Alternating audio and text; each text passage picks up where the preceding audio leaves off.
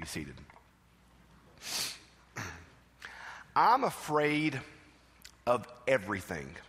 Like, literally everything. I, I, pick with Holly that I'm slowly turning into Howard Hughes. I mean, it's kind of, kind of frightening, actually. Uh, I don't like heights. I'm not a, not a fan of heights. We, we, uh, we went yesterday to an amusement park in Baton Rouge that we promised the kids would go to earlier this summer. And uh, whew, I'm not as young as I used to be. I used to love a roller coaster. Not anymore. It was not. Uh, my daughter needs to know how much I love her because that was not pleasant for me yesterday. So I'm not a fan of heights. I take literally Genesis 3, where it says that God says to the serpent, I will put enmity between you, her offspring, and your offspring. I hate snakes. Hate's a strong word. I hate snakes. I don't like them. I just, I'll run like a coward when I see a snake. Don't like needles. When I was in the Delta, I had a member of my church who worked for the, the health department, and she would, it was my, one of my little bitty churches. She would line up the entire church after service one Sunday and give us all our flu shots. I'd always say, Mandy, I don't have my wallet with me. And she'd always reply, Don't worry, Andy, this one's on me. She just like she knew how much I hated needles, and she just liked giving me a shot. So, but all of those fears are more like, ha ha, that's funny. My joke used to be my greatest fear in life is being on a tall building, being chased by a snake with a needle. I mean, that's, you know. So, but th- those are more funny. But I am legitimately afraid of water. I don't, I don't do water. I don't do swimming. I don't do water parks. My joke is the reason why I'm, ba- I'm Methodist is because I'm afraid of all the water the Baptists use. I mean, I just, I don't, I don't, I have a fee, I have, all, I was in a boating accident, well, canoeing accident when I was in college, and I'm, I'm done. I'm done with water. It's something that I just, I don't, I don't like water. And so if you ever invite me to your house for a swing party, Holly and the kids will come and I will watch. I don't mind being the guy to watch the purse. I'm perfectly content with my lot in life. Um, fear is an interesting thing, isn't it? Fear makes us act in peculiar ways.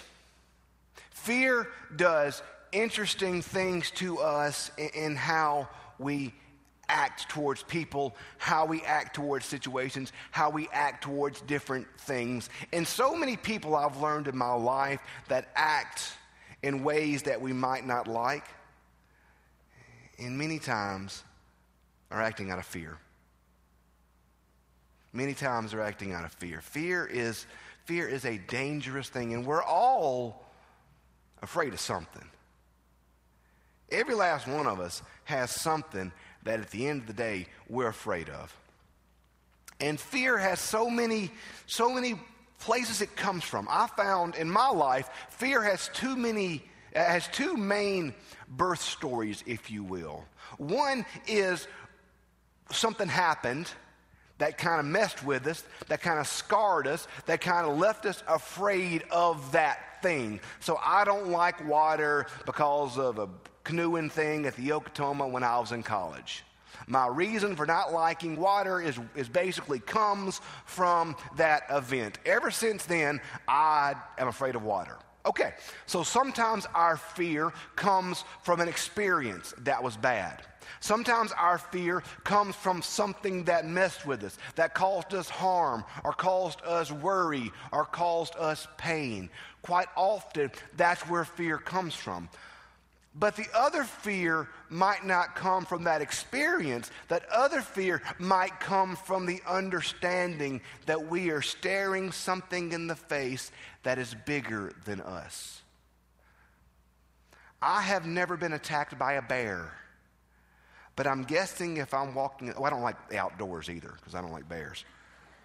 I, see, I'm afraid of the outside. Um, my kids want to go, you know, my kid, my, like Holly wants to go on a cruise, and my response is always, uh, you go have a great time, I'll be waiting. Uh, so uh, kids want to go hiking. I'm like, that's fine, but when the bear attacks you, don't get mad because you're in his living room. You know, just saying, you're on his turf, so don't be, you know. Uh, so I'm not afraid of a, uh, so I've never had an encounter with a bear, but my gut feeling is if I ever do, I'm going to be a little worried because I'm going to be aware, whoa, I'm a big boy, but that bear is bigger than me. So this will not end well if we fight. Sometimes our fear comes from an experience, but sometimes our fear comes from dealing with something bigger than us. No matter how big you may be, cancer is something that is bigger than us. No matter how big you may be, death is something that is bigger than us. There are things we face in our life, even if we haven't yet encountered them. We know intellectually, we know emotionally, they are bigger than us. And that can cause us fear. In our text today, we see two examples of fear. First, we see Jesus feeding the multitude. Um, we don't really see the fear named, but when Jesus sits them down, says, "Okay, everybody sit down," he says, and they said, "Lord, what are we going to do? What are we going to do here?" He says, "What are we going to do?" And the Lord said, "Well, you feed them." Wait, what? Wait, us feed them, Lord? That would take more than six months' wages for us to feed them. Has the Lord been outside in the sun too much? I mean, we can't feed them. We don't have the money, the ability, the resources. We can't feed them, Lord. You want us to feed them? But notice what it says. We're going to get back to this in one second. It says, He said this to test them because he knew what he was going to do. So it says, You feed them. And when they are confronted with the fact that they've got to feed over 5,000 people, and all they've got is five loaves and two fish, okay, that's bigger than them. Because a crowd of 5,000 starts rioting, a crowd of 5,000 starts trouble, you're going to lose. They were facing a burden or a challenge that was bigger than them. And that can produce immense fear in you when you face something that's bigger than you.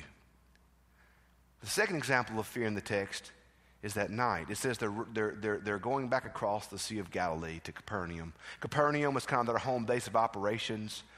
That's where the disciples kind of based most of their ministry out of, was that town there on the sea. So they were rowing back from, and by the way, the Sea of Galilee, Sam Morris can back this up. The Sea of Galilee, if it was Mississippi, it'd be called a lake. I mean, it's not that big. Um, so, but, there's, but it was really prone to have storms blow up.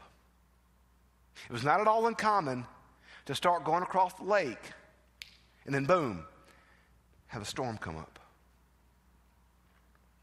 And these guys got afraid because they were in the middle of a storm. They were rowing and it was hard. And these are fishermen, y'all. Fishermen are used to the lake. They're used to storms. They're used to troubles. They're, that's, it's not at all uncommon for them to be afraid. I mean, it's not all uncommon for them to be on the lake and have a storm blow up. That was just a typical experience for them. But yet, here they are on the lake rowing across, and they're afraid.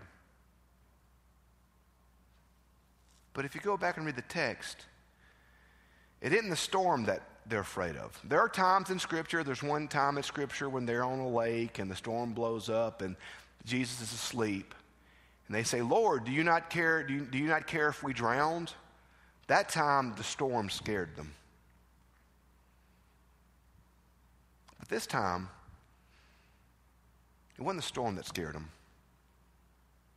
They were on the lake, they were rowing, and Jesus comes walking towards them. They were terrified because they saw the bigness of God. They saw that Jesus Christ is not like them. As we said in the Nicene Creed, he was fully God and fully human. They, they, they encountered the vastness and the bigness and the otherness of who God is. One of my favorite stories in all the Bible is in Isaiah chapter 6, when Isaiah is in the temple worshiping God. And the text says that he's in the temple worshiping God, which in that context meant you didn't just go into the temple. Like you or I couldn't just walk in there. You literally had to be holy. You had to be pure. You had to have been sanctified. You've had to do all these things to enter into the temple. Well, Isaiah is in the Holy of Holies ministering to God. And it says, the Lord appeared. And Isaiah's first response is, Woe is me!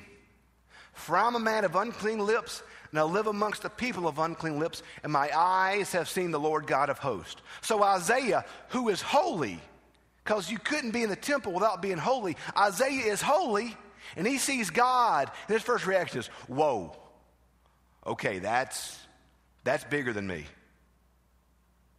That's other.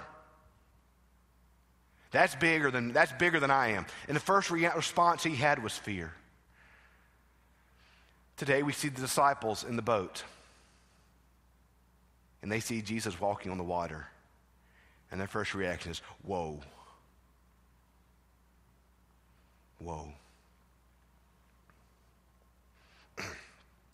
Jesus asked them to feed the multitude to test them. You ever wonder why God tests us? You ever wonder why God has us go through tests? My thought used to be, well, God tests us to see how faithful we are. The test is so that God can see if we're going to pass or fail. That's what I always kind of thought. But think about that for a minute. To say that the testing is for God's benefit is to say that God doesn't know what we're going to do. One of my friends in Petal used to always say, God's not surprised by any of this. I mean, God's not in heaven going, Whoa, Andy, I didn't expect you to do that. You're so smart. God knows what we're going to do, y'all. God knows what's going to happen. God is aware of all of this. God sees and understands on a different plane than we see or understand. So we often think that the testing is for God's benefit when that's simply not true. God knows what we're going to do. God knows what we're going to decide. God knows what path we're going to go down. The testing is not for our benefit. Well, then, why are we tested? If the testing is not for our benefit, then who is the testing for? Perhaps the testing is not for God's benefit, but it's for our benefit. Perhaps the testing is not so that God can see what He has in us, but perhaps the testing is so that we can see what we have in God. Perhaps we're tested so that we can see just how big God is. Perhaps we're tested to see that a multitude of 5,000 that's hungry is nothing compared to the all sufficient power of God. Perhaps we're tested to see so that we can see that the stormy wind is nothing compared to the sovereign hand of God. Perhaps we go through the trials and the testing and the worry and the doubt, not for God's benefit, so that God can see which way we're going to go, but perhaps we go through these things for our benefit so that we can see just how big God is. So that we can see just how powerful God is. So that we can see just how great God is. Perhaps, perhaps God wanted the disciples to know that He could feed the 5,000. And perhaps God wanted the disciples to know that He could walk on water because by the way, as awesome as the 5,000 in the water is, that's nothing compared to being raised from the dead. Perhaps they were get, he was getting them ready for something bigger to come.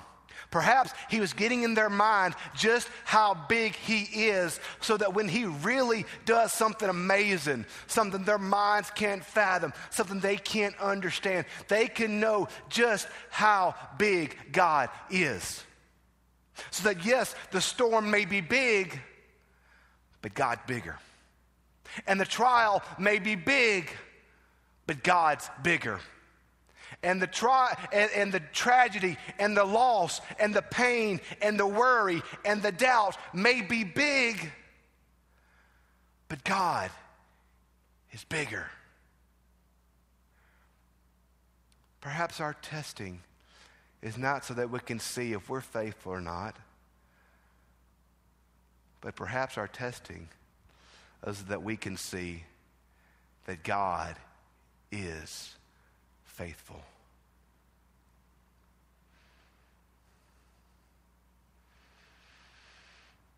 So, no matter what the trial you face this morning,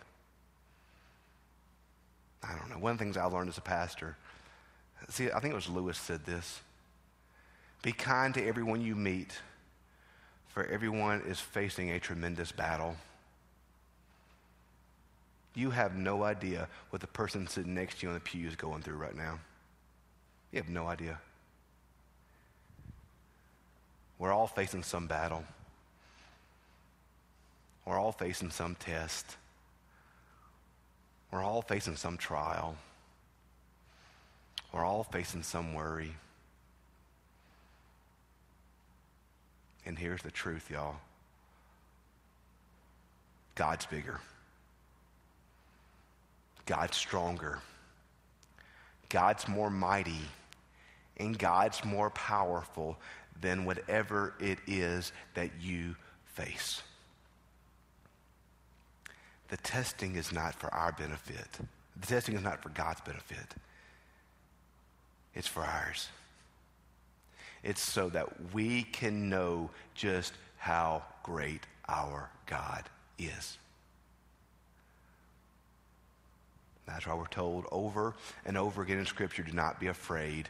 Do not be fear. Do not be. Uh, do not fear, because I am with you. I will never leave nor forsake you, no matter what. No matter what the trial you face this morning, I promise you, friends, I promise you, God is bigger. Do not be afraid, for he is good. Let's pray. Father God, we thank you for the power you show so often and in so many ways, Father. May we learn to trust even in the tough times, even in the trials, even in the worries, even in the fears. May we learn just how big you are, how great you are, how mighty you are, and may we trust all the more. We love you. We ask it in your sweet and holy name. Amen.